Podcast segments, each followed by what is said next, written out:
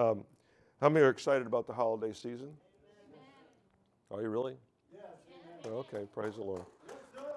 Usually around this time of year, I get mixed reaction on that. So, oh man, you know, I got to remember this and the shopping and other people say, yeah, this is exciting. Praise the Lord. So wherever you're at, whatever camp you're in this morning, I pray that your perspective changes and recognize why we do what we do. Praise the Lord. Amen. Anyhow, I just going over things. I just want to say, I've said this before. This past year, I know we're coming into the end of the year. I've got a New Year's this is what I did to my staff as a reward for working so hard this year. I gave them some more work. Our ministry staff, I mean, they have been, we literally got online literally in 24 hours.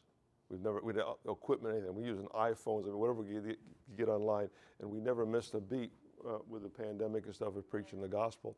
And it was just wonderful. We went from that to cameras and lighting and different things we had to do. So my staff did such a wonderful job this year. What I said to them, I said, we're going to have a Christmas Eve service. So guess what? You guys are in charge. You put the whole service together from start to finish, and I'll just sit by. If you want me to do something, I'll just do something. Sit by. So they come up with an itinerary for it. It's going to be great. And I said, you know what? You did such a good job on the itinerary. And I hadn't done the service yet, but they did such a good job on the itinerary. I said, go ahead and do the New Year's thing, too. So praise the Lord. So in this church, what happens is you get rewarded by more work. Amen? So you better love what you're doing. Hallelujah. Isn't that how God works? Huh? Okay. Praise the Lord. How about the guy with the talents, the 5 talents, the 2 talents, and the 1 talent? And what happened? Who got the one? He took the 1 talent away from the guy because he buried it in the earth. I said, who did he give it to? He gave it to the guy with 5 talents. So the guy had the most return, also did the most work with the most responsibility. He gave him more. Praise the Lord. I see you're excited about that. That's not the message for this morning. Hallelujah. I don't think I'll ever preach that one here. Praise the Lord. I mean, anyway, so I got thinking this week. I said, you know, and I hear this a lot. I'm one that's just, I'm preaching myself too, but the fact is we look back over a year and we look in with a perspective of looking past and we say, man, this has been a rough year. I mean, everybody seems to be saying the same thing. Be glad when 2020 is over. But I noticed that when we got out of 2019, we said the same thing. Boy, I'm glad this year's over. So in essence, we're always looking for the next year. We don't seem to like where we're at. But how do we know we like where we're going? Every year seems to be the same thing. But here's what the Lord has been pressing upon me, is that we should look at things a little bit differently. Look at things the way He sees them. So the title of my message this morning, I'm going to help you do that this morning by the Word, but the title of my message this morning is From Heaven's Perspective. You know, God has a whole different view of the world today, society, than we do. How many know all through the Scriptures, no matter what you see in Scripture, you'll never see Jesus responding to the devil. Now, He'll cast him out. But He doesn't respond to what the devil, his accusations. He responded, even religious leaders, He didn't respond. Remember the Pharisees got together and said, Lord, give us a sign. Now, give us a sign? He rose to the dead. He was healing people left and right. I mean, he was restoring people. But they didn't want a sign that He was preparing or that was in charity to other people. He wanted them a special sign. In other words, do what we want you to do. And if you do what we want you to do, then we'll reward you by believing in you. That was the attitude of the religious leaders back in those days. I still think it's the attitude of some of the church today, some of the religious churches today. No, Lord, perform for us. We want to see if you're real. Before we believe in you, we want to see you perform for us. Of course, Jesus wouldn't do that. In the same note, he didn't examine the plight of the Roman Empire as a failure of the kingdom of God. He never associated man's failure with a failure of his kingdom. Quite the opposite. The failure that man and the failure of man's government seemed to even fuel if anything, the kingdom of God and the emphasis on the kingdom of God. So heaven has, when I say heaven has a different perspective than we do, that's an understatement. Has a much different, but it has been ingrained in us through the Spirit of Christ that we can have that same perspective. So I choose, even coming this new year, I choose, even looking over the last year, I'm not going to look at what the devil has done and say, oh, it's a good year or a bad year based on what he has done. I'm going to listen to what God has said about this past year and what we've accomplished as a church and a ministry, the things that he has given us. Our church has accomplished more things in this past year than probably the last 3 to 4 years combined. When you talk about what's important, when you talk about the outreach of the gospel and how far we're reaching. I used to have to get on an airplane. Well, I still will get on an airplane because there's a place for that when I can. But the fact is I used to get on an airplane and travel halfway around the world to preach the gospel that I'm doing right now. Right now, sitting in my own church right now. I mean, I remember going 4 or 5 weeks to West Africa and just going from place to place and town to town and began to preach there. I remember Chile, going to Chile, South America, well, Central America, Guatemala, been to Guatemala several times, back and forth, and just the gospel. Here I'm doing the same thing in multiple nations at the same time while I'm standing right here. So what the devil has turned around and tried to shut the church down, God has turned back around and said, oh, we'll open it up even more. So every time the devil tries to do something to counter God's gospel, he seems to just one-up them. And he's always one step ahead of them. So as far as following, I don't want to follow the world. I want to follow what God's going to do next. Because I can't, I'm sitting in anticipation. What is he going to do next? And I've lived 69 years. I have not, and I can honestly say I have not seen the things that are happening in our world today. I've not seen this in 69 years. But on the other hand, I'm seeing God do much more marvelous things than I've seen in the past 30 years of ministry at least. Hallelujah. Praise the Lord. So it's a wonderful hour if we can get the right perspectives. So let me help you this morning. We're going to go through some scripture. Let me help you get the perspective this morning that Jesus wants you to have. And not what the world is trying to propagate. The world is working hard at painting the most bleakest picture it can. And every politician that steps up to a podium to give their speech is the savior of our society. I love that. Really? I think it was some of them that caused the problems that we have. But the fact is anyway, I'll let God sort that all out. But the fact is so let's get into the message, get into the word this morning. Whatever you have, if you got an electronic instrument, you can light it up at this time. If you, like me, like to carry the old analog version, or once you have to open this up. There's no place to turn it on. Just open up, look at the pages this morning.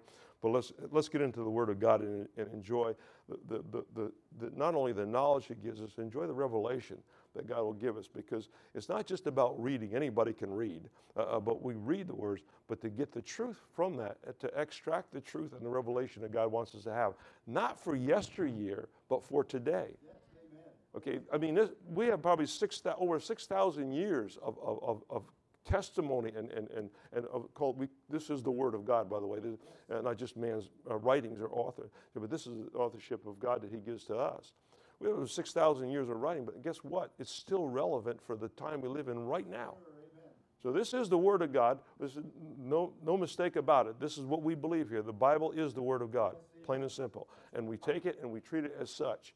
And we listen to it as such, as God's instruction for us, because God wants us to succeed and not fail at anything. That's right. Amen? Amen? Praise the Lord. Amen. Succeed with him, fail on your own. Amen. Praise the Lord. Okay, praise the Lord. Anyway, let's get started. I put in my notes, I'll give you some of my notes first so we start off this as a kind of introduction. I was thinking about the renewed mind this week. Renewed mind is just, sometimes we've got to change our thinking. It's just a matter of changing our thinking. You don't realize, but there have been people in your life, from parents to teachers, college professors, whatever, the news media that has influenced your belief system. We all have a belief system. It's all what we believe. And that belief system seems to be our golden calf, doesn't it? I've talked to people, just average people, and talked to them about Christ and talked to them about hell. And they're quick to say, well, I don't believe in hell. Oh, well, you don't believe in hell? Oh, well, excuse me then, because you'll probably never go there because you don't believe in it. Like belief is going to change something. No, it's not about a belief. Let's see the perspective of what God said about hell. Anyway, I'm not preaching about hell this morning. That's not a very popular subject, is it? But the fact is what we believe sometimes becomes before the forefront of what God actually said. So what happens is we read the Word of God and we let that change our minds. By changing our minds, getting into our hearts, understand, meditating on it, it can change our belief system that gathers our life. Let's put it simple. It says in Proverbs, as a man thinks in his heart, so he is. As we think we are, that's exactly what we are. So if you see yourself in society as a victim, you're a victim. However, if you see yourself in a situation rising above, you're rising above. I don't care what people say around you. It doesn't matter. Amen. But the fact is as you may. So I think in my heart, this is how I think in my heart. I think in my heart that I serve a loving Savior who has protected me, watched over me, and he's still to this day and wants me blessed. The Heavenly Father wants me blessed more than I want to be blessed. Now, I'll testify about me because you get ticked off when I testify about you. But more than we can ask or think. Is that what the Bible says? He wants to bless us more than we can ask or think. Door, guys, door. Door. Thank you. Praise the Lord. Never mind. But you got the door. Don't leave them out in the rain or cold. Yeah, praise the Lord. Hallelujah. Amen. All right. So that's taken care of. Amen. All right. So where did I get? Okay. So I wrote down some notes I want to tell you. I said this in my notes. I said the renewed mind lives from heaven's perspective to earth rather than living from earth to heaven. So basically, we come to Christ, we get our minds renewed, and then what happens is in the renewed mind, we don't no longer think, or should think, from earth to heaven. Here's what about every religion that I know tries to do. It tries to get something from God to here, to us, right? So this is religion. I have a need. I have there's a need. I ask something. So I need to call on my God who is in heaven or above me and get what he has here to the earth. That fit about any religion you can think about? I'm not talking about just Christianity. I mean, even paganist religion, we sacrifice, we do this to get something to come down from heaven to us. Everything is like that except one thing, God. God did it the other way. Matter of fact, he's taken everything he has and put it into the earth. When we have a heaven's perspective, we're not down looking up. We're up looking down. So we're looking down on our problems. We're looking, that's no big deal for God. No, it's no problem for God. I get through that. Anyway, let me go on. I put this. Here's the problem in a nutshell. Here's where we can change some of our thinking. Never lower your expectations to the level of your experience. Never lower your expectations to the level of your experience. Amen? Because basically what you'll start to do, you'll start to judge God according to what you think and according to what you know. And by that, you cut your own blessings off from yourself. So anyway, let me go on. I started looking at different scriptures. I said the renewed mind is the best way to demonstrate God's will. I want to talk about God's will this morning. The disciples were following Jesus one day. This particular part is in Luke, then I'm going to shift over to Matthew chapter 6. But the fact is they said this. It says, Lord, now this is what I see. The disciples are following Jesus. And they were noticing that there was a connection. For the miracles and everything that Jesus did, there was some kind of connection. They were trying to make a connection. How does this man do this? There's something that he does. So we're students. We're disciples. What disciple means a student. We're watching our master, a rabbi or whatever they perceived at the time. So we're watching this guy, and we notice he does something, and then he comes out of that something, and he comes over here, and somebody's healed. And he does something over here, and he comes out of that something again, and the dead is raised. Blind eyes are opened. And they're seeing a connection here, that Jesus does something. Now remember, Jesus was God, but he was man. He laid aside his deity to walk as men to show us how to do it. Basically, to be our example.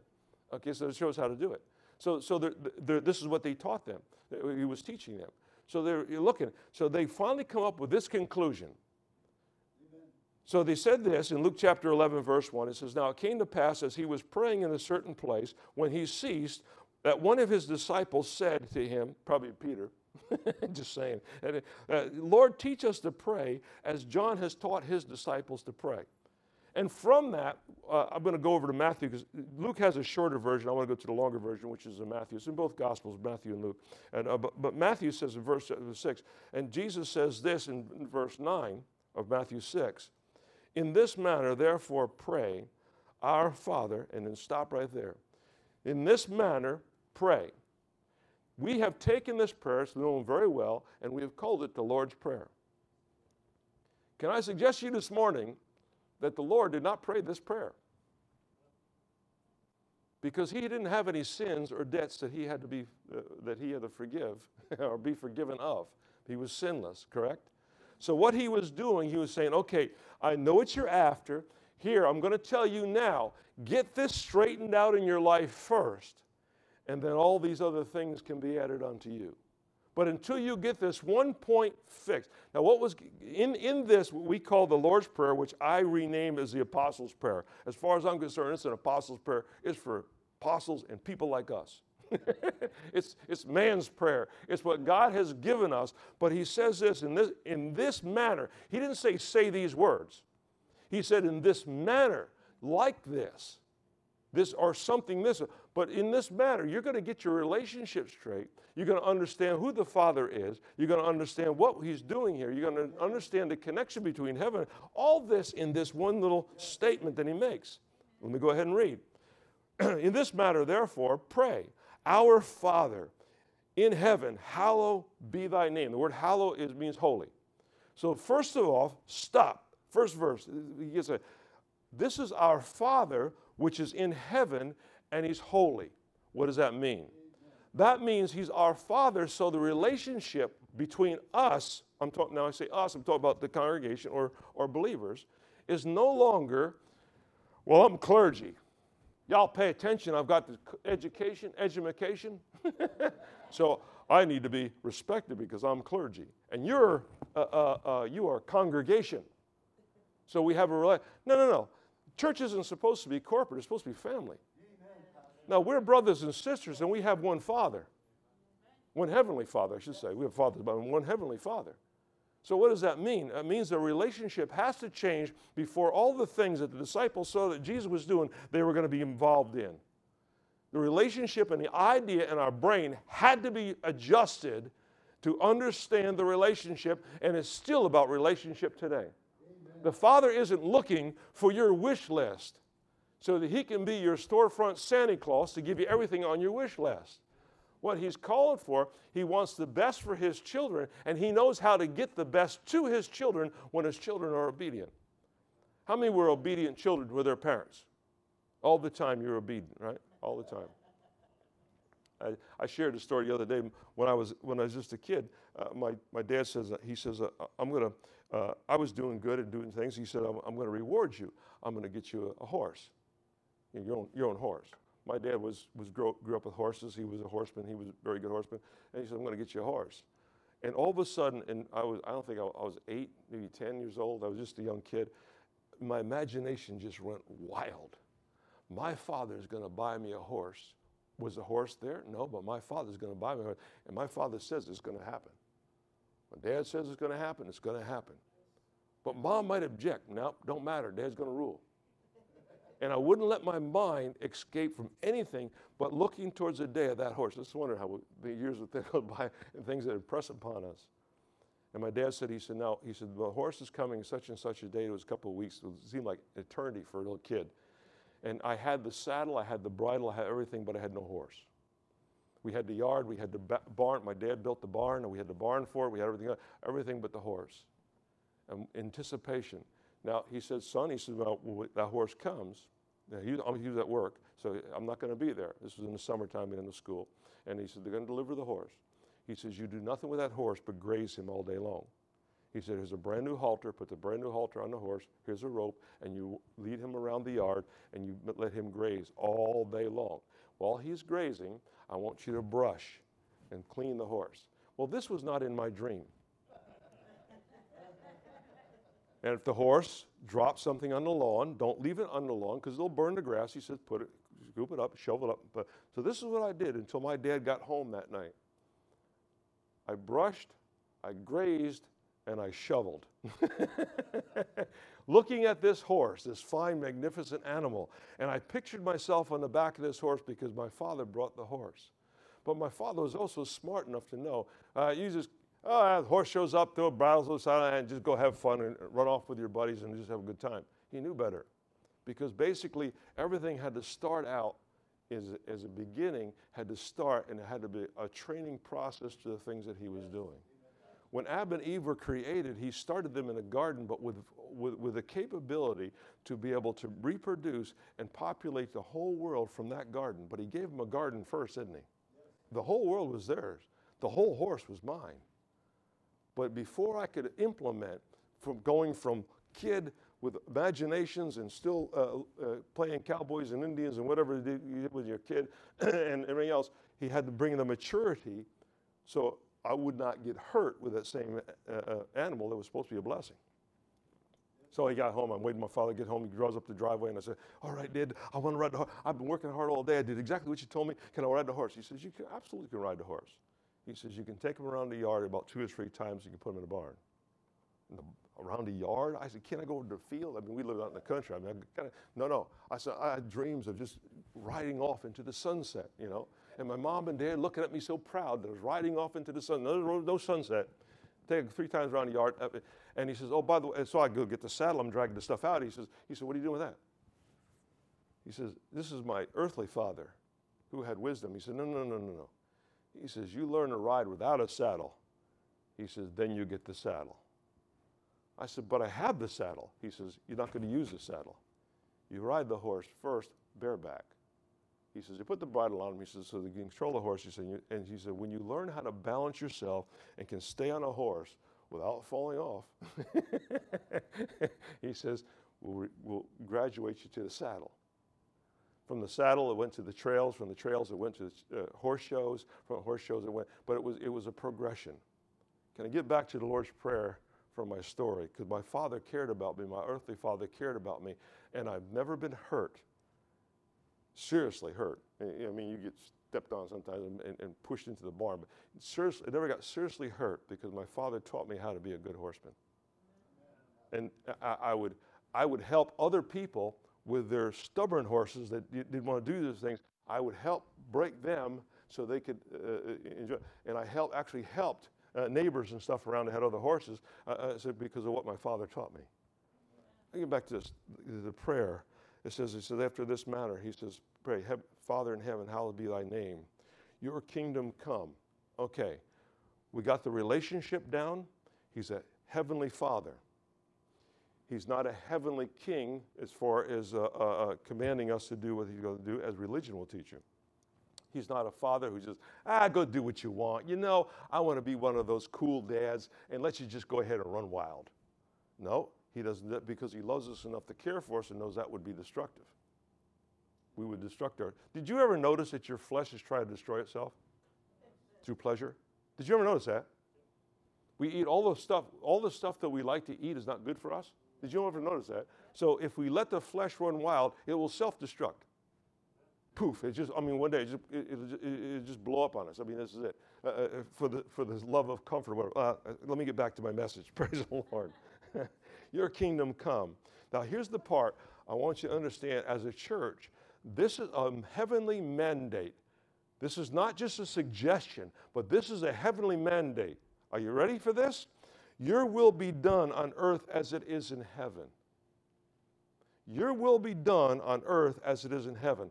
This is what Jesus says. Here is the key to the power that you resent right here where you live, in the physical. This is a supernatural power, and this is the key to the power. Okay?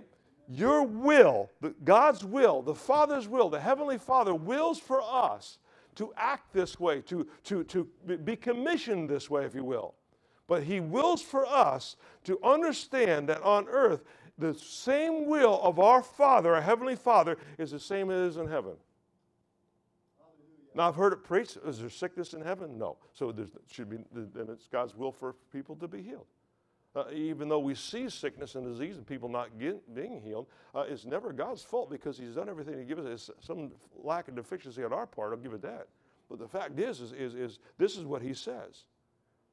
And this is the only God that you will find out of all the false gods that we worship today in the world. This is the only God who actually came down and brought the will from heaven and brought it to us through Christ. He came to us with his presence and with his purpose. All the other gods demand something from us to give to them. Praise the Lord. So this is the same. So understand something. This is what we believe here at Covenant Word Church. This is what the gospel says, is we believe God's will is the same as in heaven. Okay, does God like music in heaven? Then he must like music in his church. He must like music. And so from that we understand the principles of worship and praise and everything else and how there's a healing process in the worship and praise. It's not just coming to church singing a song. I'm sorry and I apologize if you were brought up that way in religion. But understand something, we can change and transform. I was also brought up in religion. But we can change and transform our thinking, can't we? Yes, we can. Amen. So this is what we're talking about. Your will be done on earth as in heaven. Give us this day our daily bread. Can I pay on that? Because I could go around the room, I bet you don't have a clue what it means. Well, yes, I know what it means, Pastor. It means the daily provisions, does it? Is that exclusive? In other words, it means daily provisions. Bread we eat, food, I got it. I get it. How many here like food? And I mentioned food right before lunch, I know. But we like food. No, but you look up in ancient times, a lot of things, words have symbolism. Bread is one of them. And the symbolism of bread is a symbol of share. Are you ready for this? I'm not sure. Are you really ready for this? This is going to change some things. But the symbol of bread is for sharing. It's about sharing and the word of God. Jesus said this. He said, I am the bread of life. Right? So it's not just something we consume, but bread is something that Jesus took and he broke and he shared with his disciples. Not just with the communion, but he broke it and shared it.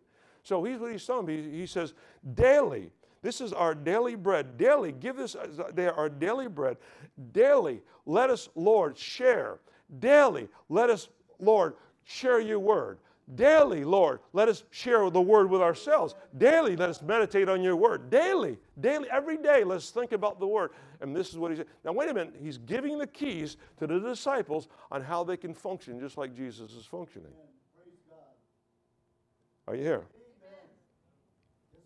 Then he says this. This is where it comes out of the Lord's Prayer into the disciples' prayer or the apostles' prayer, however you want to look at it. And forgive us our debts as we forgive our debtors. Jesus didn't have any debts. One version will say trespasses. Another version will say sin. Forgive us sins as those who sinned against us. Forgive those who sin against us as we have sinned. And so on and so forth. Amen? And forgive our debts. And lead us not into temptation. God isn't the one that leads us into temptation.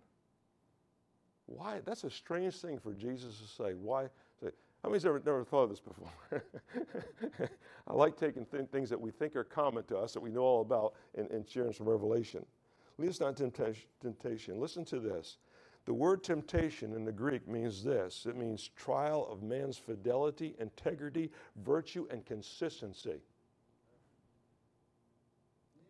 In other words, he's saying, Lord, we pray that we never forsake our fidelity, our integrity, our virtue, or our consistency. Praise the Lord. I'm glad. That even felt good to say. Hallelujah. Amen. Consistency. Amen. I feel better already. Thank you for letting me preach that. Hallelujah. Amen. Amen. That's what it means, the word temptation. But deliver us from the evil one. Now we're getting into the heart of the things, aren't we? It's that stinking devil. If we could just get rid of the devil, if I can take him, wring his little neck, and throw him off to the side, it would be great for me. If we could just get rid of the devil, we can solve all our problems. That's a big statement, isn't it? If we could just get rid of the devil, we could solve all our problems. How many would say that's the correct answer, or true or false? Who said false? You'd be absolutely right. Because the devil can only tempt. He has no power over you whatsoever. If you're a born-again believer, he absolutely has no power over you. Amen. Well, it seems like he's wrecking my day. Because you're listening to him. And your perspective is not one from heaven, because Jesus never listens to the devil. Can you picture our Father in heaven looking down today at our political arena, our economy, or whatever, looking down at our world and says, I don't know what the devil's going to do next, but I'm going to have to counter it. I don't know what the devil's going to do next, but I'm going to have to get in there and stop it for my people's sake. But that's what we think. Oh, God, prevent this from happening. Prevent what happening? No, no, no. We should be saying, oh, God, what is your will? What is your purpose? Where can we see? What are you doing in this hour? And I said I got two perspectives for the year 2020. I can see the destruction. I can see the death that we've had to go through in our family. I can see all kinds of things. I said, boy, this is one of the worst years I've ever had. I can see that. Or I can look at what God is looking at. I see people's lives changing. I saw our ministry leadership team work harder than they ever. They all got jobs, and they're working in the church harder than they ever worked. They do it with a quality that I have never seen in ministry to this day. 33 years of ministry, I've never seen such hearts to serve God and do it with a quality. Now, usually I can get people to do something, but I'm kind of a stickler for the quality of what we can do, at least the best we can do. I mean, you know, and I think we should give God our best all the time. We shouldn't give him what's left over. We should give him our best. Not leftover time for the end of the week. And all of a sudden, by the way, Sunday isn't the end of the week. It's the first day of the week on our Hellenistic calendars. So if you want to really get about that, we celebrate the first day of the week. Not this, now, if you're Jewish, you'll celebrate the last day of the week, Shabbat. Okay, but we're not Jewish, we're Christians, so we celebrate the first day of the week. What? The day of resurrection of our Christ. So we even call it the first day of the week. This is the start of your next week. Forget what you did last week. This is the start of your next week. Today is brand new. Brand new.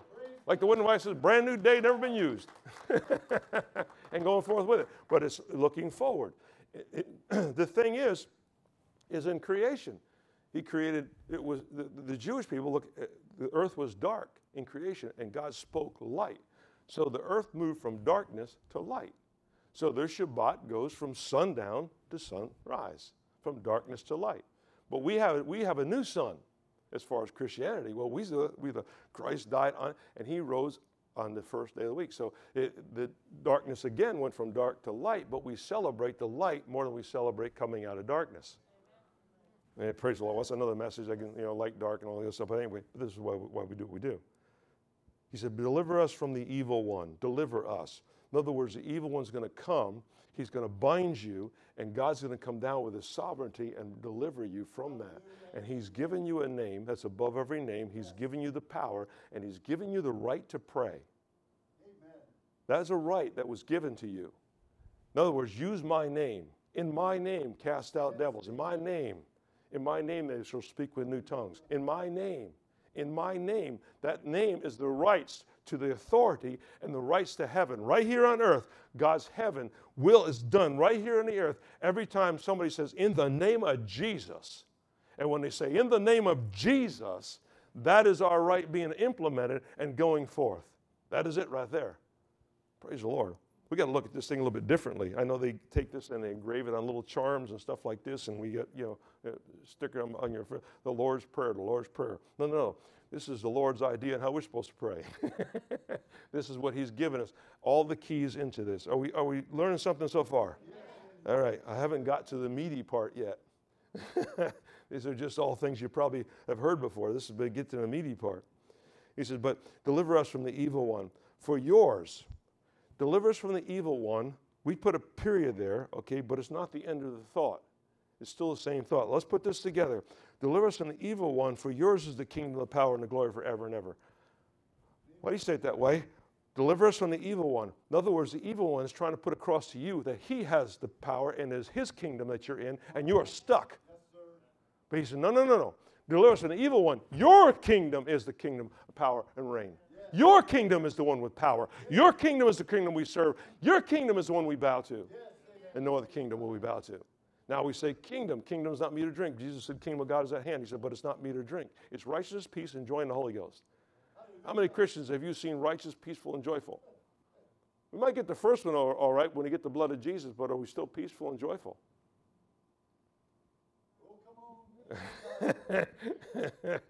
Praise the Lord. The enthusiasm here this morning is overwhelming. Hallelujah. But that's what he's talking about. And through the kingdom of God, and through that, he says, power and glory. When we can get the peace of God and the joy of God in the midst of circumstances that seem to be miserable, that's power. What's power? That's the power that delivers from the enemy who's trying to make you miserable. Amen. So you sit there and the devil wants you to have a bad day. He's trying to put everything against you. He's mounting up the problems. He's playing on your mind. And you're sitting there saying, no, I get the peace and joy of the Holy Spirit. Sorry, I'm not biting. There's nothing he can do to you. There is nothing he can do to you if you're going to stay in joy and stay in peace. There's nothing the devil can do to you. That's the deliverance part of this model prayer. Can you imagine Paul? I think about Paul sometimes. Paul just blows my mind. The Apostle Paul, he's in prison. He gets beaten up for preaching the gospel. He's thrown in prison. It looks like a bad day. Paul don't think it's a bad day. He just says it looks like another day for God to come through. He says, Silas, start singing. Let's see what happens. Start singing. He didn't know what happened. He didn't have a prophecy of earthquakes. He just said, let's start singing. Let's give him praise to God. We're in the prison. Why should we praise God in the prison? We've been falsely accused. They don't even know you're a Roman citizen. Oh, they'll find out soon enough. But let's first, before I get into the legal matters, let's just praise God. And they start praising God. All the prisoners heard, oh, say it louder so everybody can hear you. This isn't a secret religion. This isn't a secret fan club. No, let's pray it out. And God just began to shake that prison. Shake that prison, and once in a while it was so bad that those iron gates doors started flying open. The prisoners in there were more scared of the earthquake and what was it. They didn't leave. They didn't know what was happening. They didn't know what was going on. So basically, as the prison's shaking, what's happening? God is moving. Paul says, we're all here. Nobody move. We move, that man dies. That man's not going to die. That man's going to get born again. I'm going to baptize him tonight. And then we're going to be back here in the morning when the magistrates come down here to release us. Oh, really? Preacher? Are you serious? Serious. And Paul sat right there. He said, don't do any harm to yourself. Because it was a Roman law. If a prisoner escaped from you as a Roman soldier, you killed yourself on the spot. Your life for the prisoner's life. That was it. He said, no, no, no. Don't harm yourself. We're all here. The man fell at Paul's feet, so what must I do to be saved? See, that's the kingdom of God. He was more concerned with the kingdom of God than getting out of his circumstances. He was more concerned about the kingdom of God and somebody else's soul who would have killed him in a heartbeat for escaping. But he was more concerned about that than he was his own physical comfort. There was something that the apostles had. There was something that this generation had that we have missed over the centuries. They were willing to give their entire lives. The church would be persecuted beyond measure. They had this scripture down. They knew what it meant, like your will be done as it is in heaven. In other words, they had the impossibility. Listen, you can't do anything to me because I'm heaven-owned. And they had that attitude. And what happens, the heart of the Romans persecuted the church and sent them to lions' den and the martyrs. The harder they martyred, the more people turned out. Are you kidding me? In today's society, we get a pandemic and we get all scared and we hide in our houses. They were persecuted. They were beaten and killed, sent to the lions' den. And they lined up singing praises to be martyred because it was a special gift and a special honor to be martyred because I did not bow to your world systems. That's a tough thing to swallow for us today, isn't it? Because we're used to our comforts. But that's exactly where it was. Paul said that. And he says, all the things that I have accomplished in life, not in that scripture, but in another scripture, all the things I've accomplished in life, I was a Pharisee, son of a Pharisee. He said, I got the best schools, the best education. I've been rich. Because Paul said it. He said, I've abounded and I've been abased. He said, no matter what state I find contentment. But he says, all the things that I acquired in the life previous to Christ, he said, I consider dung. A manure pile. Doesn't mean anything to me. But oh, when they went to march him out and take him to the chopping block to end his life, he says, I've run my race. I feel good. I'm going home. They had a different perspective. because they really understood what kingdom meant when God, kingdom of God is here right now amongst us. This isn't the message this morning. I'm talking about heaven's perspective. If we can change our perspective, we can change our destiny. But here's the key. Are you ready for the key? Amen. Come back next week. No, I know I do that every Sunday. I get you on the edge. Here's the thing. Now, we say amen. We think amen means the end of a prayer. Amen doesn't mean the end of a prayer. We say amen at the end of a prayer, but it does not mean the end of a prayer. What amen actually means, it means I understand and I'm willing to carry it out. That's all it means. It's a continuation word. It's not an ending word. It's a continuation word. All right. Praise the Lord. Thank you. That was good. That was a good revelation, Kevin. I mean, that was really good. Hallelujah. All right.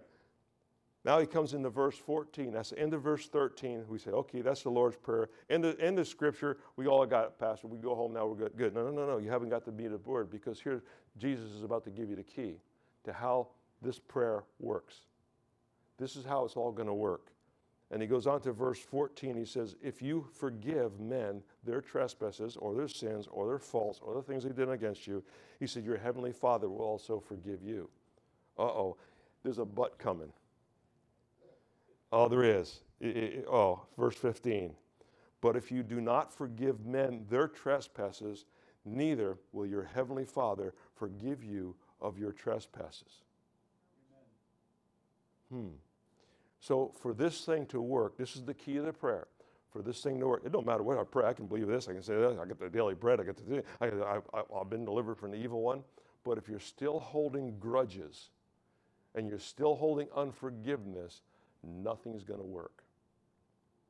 Because without the Heavenly Father's forgiveness, now I remember growing up, and I remember my dad, and I mentioned, give you some of the testimony. But I was a dad, and I had a son. Have a son, still have a son. And how many know that no matter what Eric is, my oldest son, Eric, what he does, no matter what he does in life, no matter how he believes or just doesn't believe, whatever he's followed, the example he's followed that I've given him, or hasn't followed what I've given him, or whatever, whatever he's still my son. Always will be my son. Nothing will ever change. He'll always be my son, no matter what, right? But how many know that sons and fathers can get in and out of fellowship? I was always my son to my father. But I noticed if I did what my father told me not to do, if I deliberately went against him, we were still related, but I had a broken fellowship. And says, when you can make this right, he said, well, you know, we can go on with our relationship. When my dad was a very forgiving man, and he was a very hard-working man. He worked construction. I'm about fifth generation. I was a fifth-generation construction worker. That's where Jesus found me and worked in the construction field. And this was all in my DNA. And when I married Diane, in her DNA too, the construction worker to construction worker. Matter of fact, my father actually worked with her grandfather, my wife's grandfather. So we knew how to build things. We know how to do things. But basically, when the rule of the house is the tools in the house were not, until I got old enough and learned how to use them, he said they weren't to be touched. That's kind of strange to have your father tell you not to touch the things that come very natural to him and different things. But no, not touch. I said, well, teach me to use them so I can go ahead and use them properly so I can graduate. And then my dad did. Once he taught me how to use the tools, I have never lost a finger on a saw. Just kidding. Hallelujah. And, you know, stuff like that. Well, my father wasn't trying to restrict me because he didn't like me or because we're out of fellowship. My father was restricting me because he was concerned for my safety. Our Heavenly Father, how much more does our Heavenly Father love us? He's not trying to deprive us, but we've got to understand something, that He has a will for our life, and in that will is our safety. In that will is our preservation. Yes, sir. So when He says, get into the kingdom and begin to relate to each other as you relate to in the kingdom, it doesn't become a hardship, it becomes a safety. You know, the church has been around when my family wasn't around. Not the fault of my family, like they neglected me. I don't talk about that. I'm talking about when Diane and I got married, we were young, and I had to hit the road to find a job. pack my wife and two kids into a travel trailer and go across country and hit every job I could to make a living. That's the way it was back then. We had a big recession going on. It was bad. And it was just what we did to make a living. So I had to leave my family. I found out when I got into Christ that church became my family. So I never saw a church as an organization. I'm sorry, you do. But the fact is, I never saw a church as an organization. I always saw it as family. However, family can be irritating sometimes. I had to slip that in there, because that we have common ground, don't we? How many have a crazy uncle? Now, I'm not talking about the body of Christ as crazy uncles. There might be, but how many have a crazy uncle? Raise your hand. See that? Look at across. I mean, y'all got crazy uncles. I had three. Aggie, Ziggy, and Bub. I kid you not, that was their names. I had three crazy uncles. Maybe four. I forgot about Bobby. Anyway. My family, they defined the term of crazy uncle. When somebody says, "Do you know what a crazy uncle is?" "Oh, yeah. I got three or four or five, 6 examples, maybe." But the famous ones was Ziggy, Iggy, and Bub. What kind of names? Praise the Lord. Hallelujah.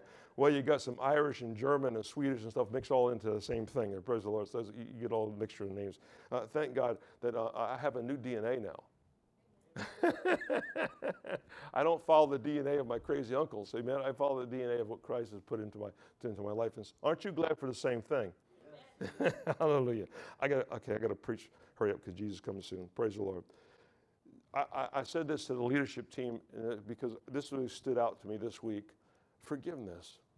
Until we can get this forgiveness down, we can't go on. There's nothing we're going to gain. I said, you know, I said, we baptize people all the time. I said, we're still baptizing. I mean, this past month, we had 2 water baptisms this month. And we talk about the baptism of repentance, which is Acts chapter 2:38, which is right. You repent. Peter said, repent and be baptized, everyone, in the name of Jesus. And he said, he also said, Jesus said, when you baptize in the name of the Father, Son, and Holy Spirit. So we baptize in both names, but because I believe the Bible from the table of contents to the maps. I mean, the whole thing is ours. But we baptize it. And what Elder Skip is the one that sits down and talks to people about water baptism. And we mentioned water baptism. So I asked the elder, I said, do we ever ask people about unforgiveness? What better time would be to get rid of unforgiveness as we dunk you in the waters of baptism? We'd drown them suckers. No, not the people. No, not the people. I'm talking about all the wrong things we got. No, don't drown the people. Oh, Lord, help us. No, not that. But get rid of all the things. Unforgiveness. Unforgiveness is one of the biggest barriers we have. And some people go on and don't even realize that they have it until you hit a nerve, bring up a subject, talk about something, and all of a sudden it flares. Where did that come from? How many's ever seen that? I've had it happen in my life. Where did that come from? Man, I thought I took care of that. See, we get the assumption because we did everything God says. We recognize the Heavenly Father. We know heaven. God's will here is on the earth as is in heaven. We know all this stuff. And we got it all down. We forgive our debtors and temptations. But then he says it again. I guess the forgiving our debtors is not the same as holding unforgiveness, because he repeats it again. And the next verse he says, if you forgive men of their trespasses. He doesn't say this trespasses against you necessarily. Can you forgive a person for how stupid they are sometimes?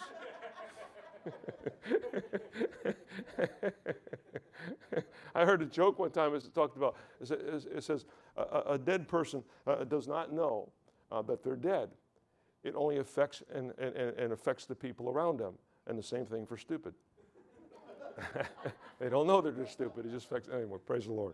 Amen. But the thing is, yeah, I mean, and he's, so I said, Elder Skip wrote down some notes. He said, we do this on water baptism. He said, we're going to start doing this. He says, ask the person, do you have any unforgiveness towards anybody?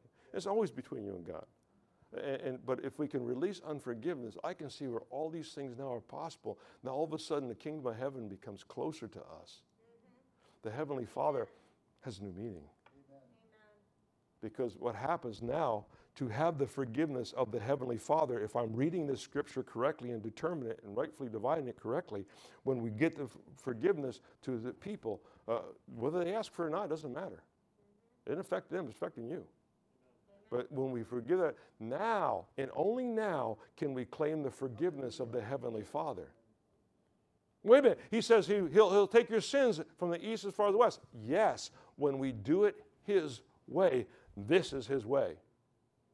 Yes, sir. And I mean, Jesus gave the parable. Remember the guy who was forgiven the large debt, $1 million debt or whatever it was, you know, in our today's finances. And then he went out and he couldn't forgive the guy of the $20 debt, and he had him put in prison. And so the guy who came back and retook his promise away from him and put him in debtor's prison.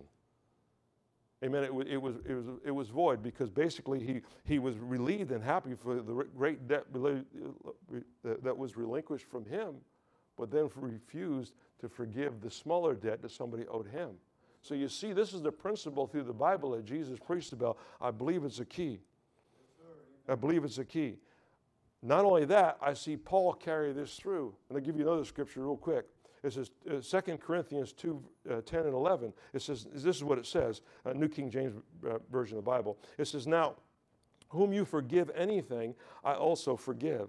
For if indeed I have forgiven anything, I have forgiven that one for your sakes in the presence of Christ. Now listen to what he says in verse 11. He said, lest Satan should take advantage of us, for we are not ignorant of his devices. And what does Paul mention as Satan's devices? Unforgiveness. He says, I'll forgive anybody, and I'll forgive before you. I'll forgive before God, because I'm not ignorant of Satan's devices. In other words, if I hold unforgiveness, let me preach it the other way. If I hold unforgiveness, now I'll open up myself to Satan coming in and using as a device. My unforgiveness can be a device for the devil to use against me. No, we got to be quick to forgive. Doesn't matter. Well, that person is just an idiot. Well, we were idiots one time. You can educate an idiot sometimes. I mean, it's a broad brush, I realize. But the fact is, it doesn't matter. It isn't about what they do. It's not even about what they do to you. It's what Satan is trying to get to you to do. As far as I recognize, Satan hasn't showed up to my house, knocked on the door in a red cape and horns and a pitchfork. No, he's come by salesman.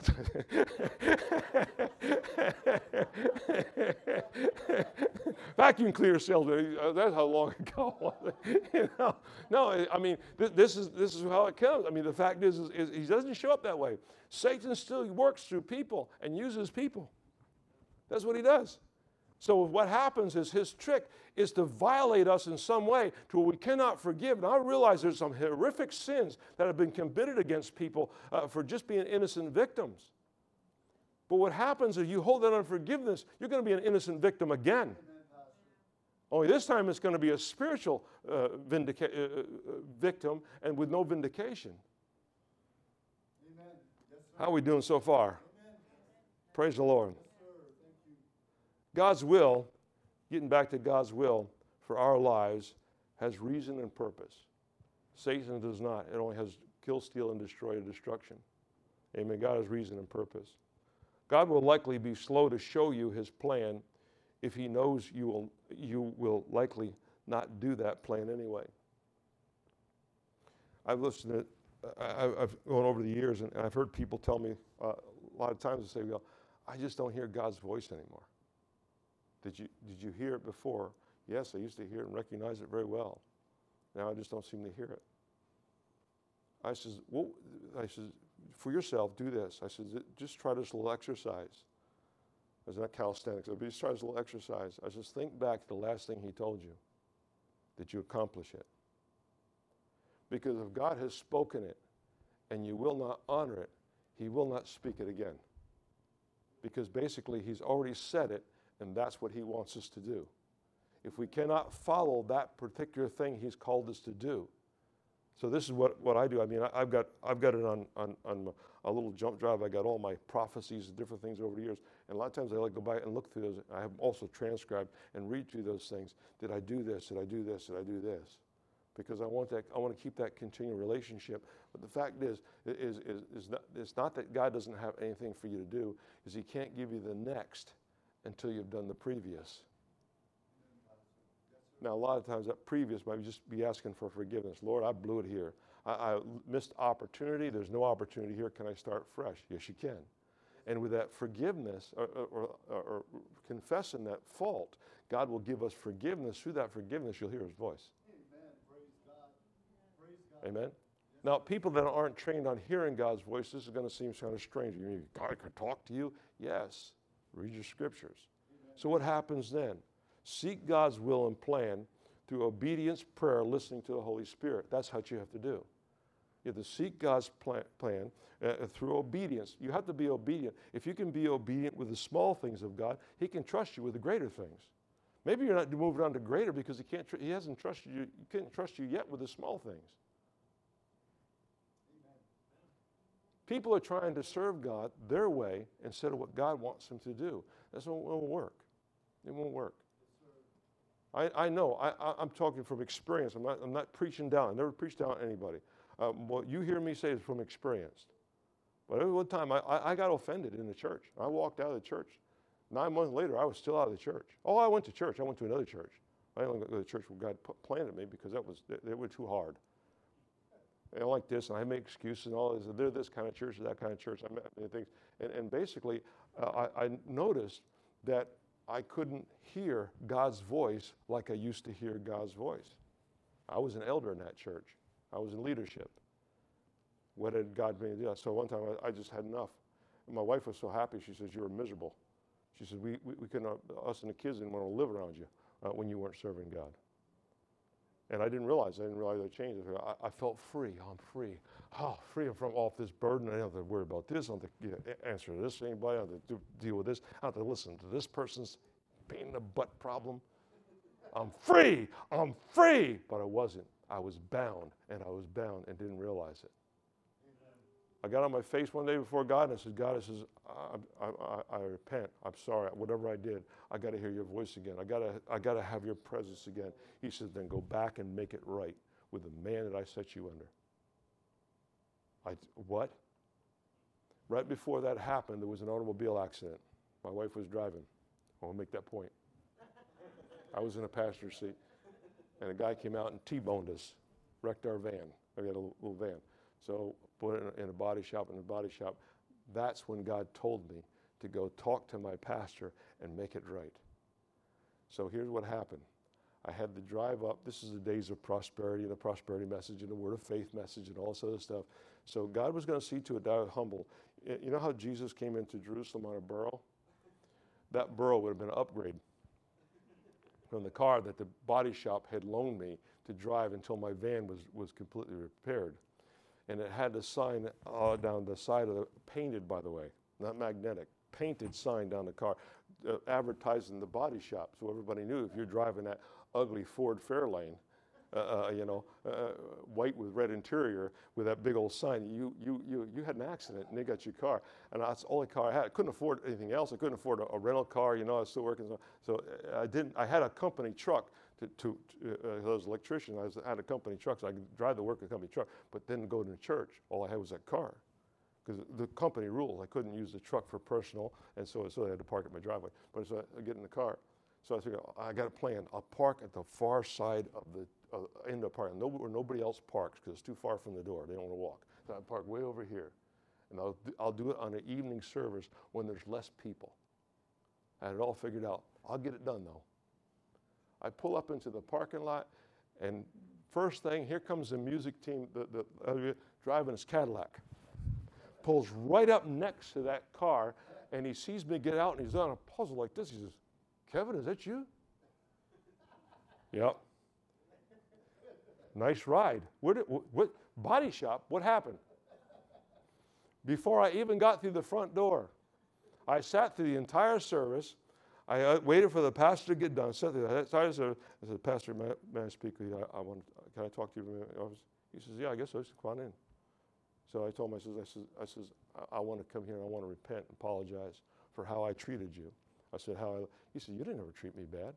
I said, I left you, and I said, I got in with this other group, and I talked behind your back. And you were a God who sent me here. I said, I want to repent and apologize. That is when I was restored, and that is when God began to speak to me about the ministry. Not until then. I had that call for 4 years that lay dormant in my life until I got that one thing straightened out and showed respect to my pastor. My pastor didn't even know I did those things. It didn't bother him. He said, of course, you've been forgiven when you walked out the door. He said, you're forgiven. He was a gracious man. His wife was sitting there crying, and my wife was there crying. I said, well, I didn't mean to upset anybody. I said, but I just got to get it. I need to hear from God. And I said, his voice is not there anymore. So you see, there was more to it than just praying and do what is right, and people don't see that. One last scripture. This is my last closing. Is this the third one?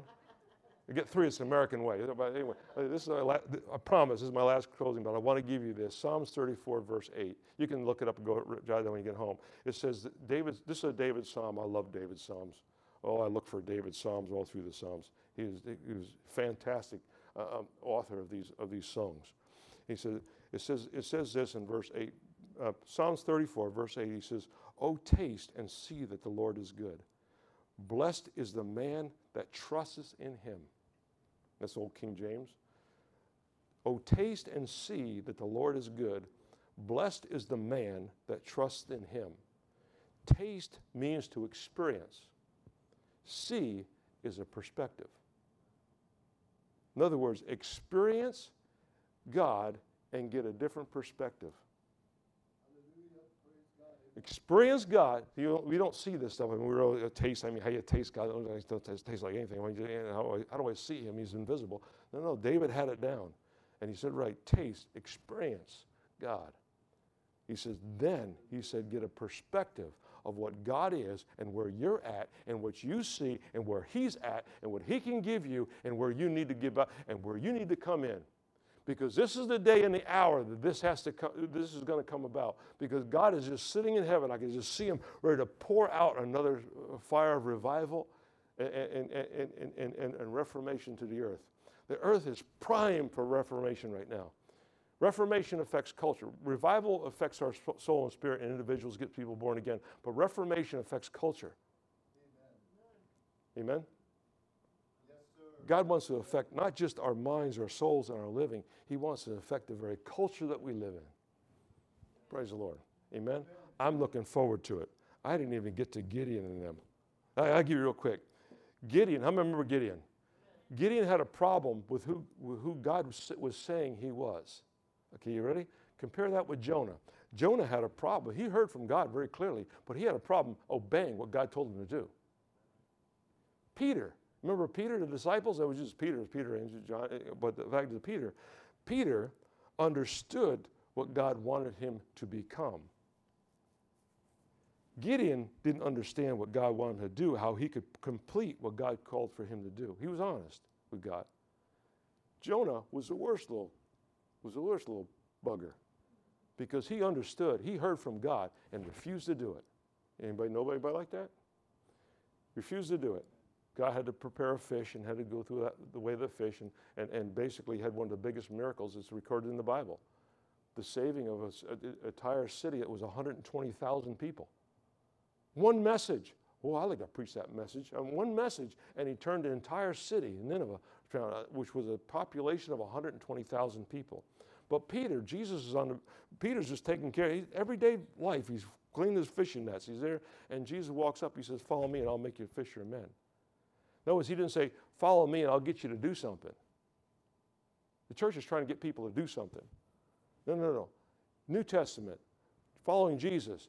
Don't get to do something. Become something. Amen. Become what he's called you to become. It gets back to purpose. It gets a plan for his life. How many got something out of the message this morning? I got to stop. I got more, but I can go on. We'll be here next Tuesday. Praise the Lord. Amen. So how many got something? How many were blessed this morning? Amen. This is the best direction I can see for the church right now. This is the best direction for the church to take right now, is to start looking at becoming what God has called us to become. Amen? Now, the good news is Gideon finally, after he, with Fleisch and all this other stuff he put out there, he finally realized. Do you know how he finally realized? Do you know what really set Gideon free? You're going to laugh. God says, I'm going to tell you, get rid of this doubt thing. He said, here, I'm going to let you sneak down to the camp of the enemy and listen to what they're saying. All of a sudden, he's in there, and he's listening, and the guy came to the king, and he says, listen, he said, I had a dream, and I saw the barley loaves rolling down the hill. Barley loaves. I'm thinking pizza. Anyway, barley loaves rolling down. And he said, and it hit our camp and wiped out our camp. He said, what do you think it means? He said, no, it means one thing. He said, those barley loaves are Gideon. Gideon's coming for us, and Gideon's going to wipe us out. When Gideon heard what the enemy was saying, he went back and he got new courage. He got new courage. He said, man, they're more afraid of us than we're afraid of them. Let's go get them. And God gave him a plan. He said, everybody get a shofar. He said, get a light. He said, and we're going to break that clay pot. Isn't it so like God to use something like a clay pot? In other words, break the old man, that clay pot, and let the light shine, and the enemy will run and turn sword against one another, because that's exactly what they did. They killed each other off. That's all it takes. It turned around. That one little thing, he just had to hear what the enemy was saying. Because, oh, geez, this is going to be easy. No kidding. That's what God's been trying to tell you way back at the, in the wine press. Fresh and wheat. He was trying to tell you, mighty man of valor is what God said. God never changed his confession over Gideon, but Gideon had to change his mind about Gideon. God never can change his confession over you, but you've got to change your mind about you. Hallelujah. You have the enemy on the run more than you think he has on the run, but he can't tip his hand. He can't show his cards, because the only thing he has is deception. The devil will never give you truth. He only has deception. Praise the Lord. Amen. I was riding my bicycle in the neighborhood, around my neighborhood, and I watched a guy come out. It was just a homeless guy come out. I thought he was just a homeless guy. All of a sudden, one day, I see the guy every once in a while, but I'm riding my bicycle, doing my exercise thing, and I'm bored as it is. I'm just praying to God. All of a sudden, I walk. It was just this week. So this guy come out, and he's got the white paint on, white paint around his mouth like this. I says, huh, not in my neighborhood, you're not. What does that mean? It's voodoo. He had the voodoo makeup all on. I said, in the name of Jesus, I bind every lousy voodoo spirit in the name of Jesus. Not in my neighborhood. Right here on our little island that they call paradise. We got kicked out of the real paradise. Now we're stuck here. No, let's stand to our feet. Praise the Lord. Thank you for that little, the fourth closing. Praise the Lord. How many really got something out of it? How many can see now? We can turn things around. How many can see it? Praise the Lord. Come back next week. I'm going to show you a whole lot more. Praise the Lord.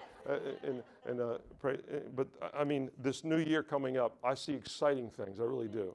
So when everybody's done with their gloom and doom prophesying, come here. We'll give you the true word of the Lord with the Lord's perspective on it. So heaven's perspective is very important. Get a hold of it. Ask God for it. He'll give it to you. He really will. He'll build you up. But here's the building up part. It's not just on your shoulders. The building up part is also on the shoulders of the church that you attend. It's our responsibility too, because when one part of the body is weak, the whole body is weak. So we want to strengthen you through the messages, or whatever we can do, pray for you any way we can. We're here Tuesday nights, we were here Saturday night, last night, Jess' mom, we're praying for Jess' mom, and she's got the doctor's report, it doesn't look good. I said, no, in the name of Jesus, we're bringing heaven to earth right here. In the name of Jesus, we're not moved by reports. I don't stop praying for the dead until the casket's closed. I'm serious. If it goes that far. And I've had to do this in my own family. But the fact is, I don't. I don't. Why? Because life given, I don't care. And I don't care the age of the person. My dad was 96 when he passed, a year ago. Okay? My dad was 96 years old. I didn't care.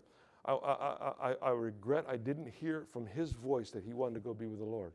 He was an elder in the church ever since we started this church. I love my dad, but they had him drugged up so he couldn't talk. And I'm sorry to this day. I would have got a call 4 o'clock in the morning. I ran over to the hospital and he'd already passed. Okay, but I never stopped ceasing to pray for my own dad, in the hospital. And he'd been in the hospital before. I mean, you get this bronchitis thing, and it wasn't COVID or nothing. He did the bronchitis thing, and he'd get it every year in the wintertime. And he'd be in the hospital for a few days. They'd clean him all out, and he'd be out.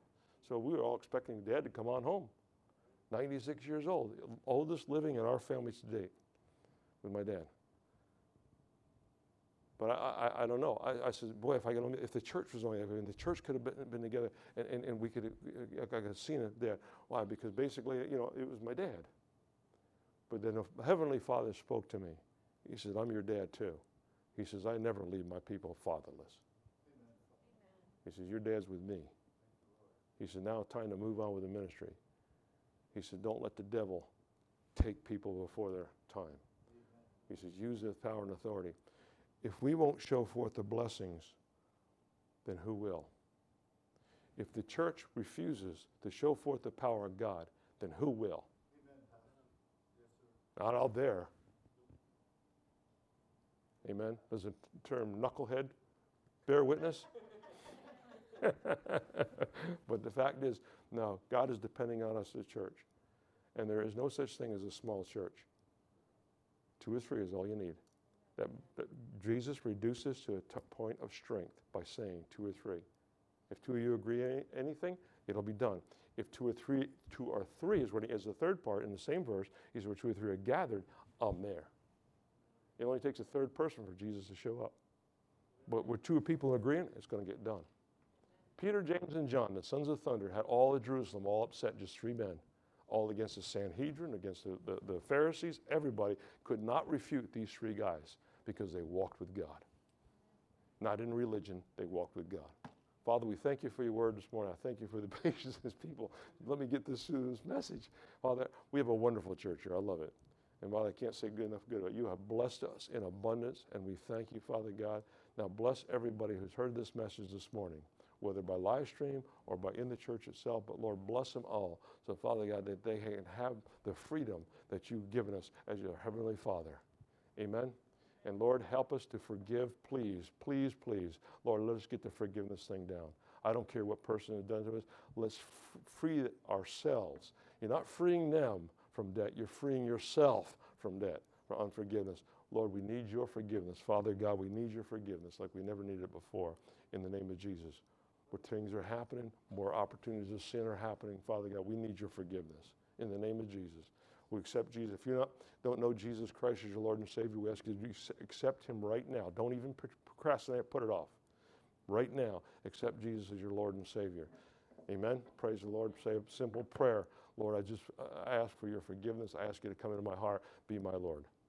And Lord, lead me in the guides and paths of righteousness for your name's sake. In Jesus' name, we give you praise and we thank you for it. And everybody said, amen. God bless you. Hallelujah. You're a terrific church. Hallelujah. Wonderful.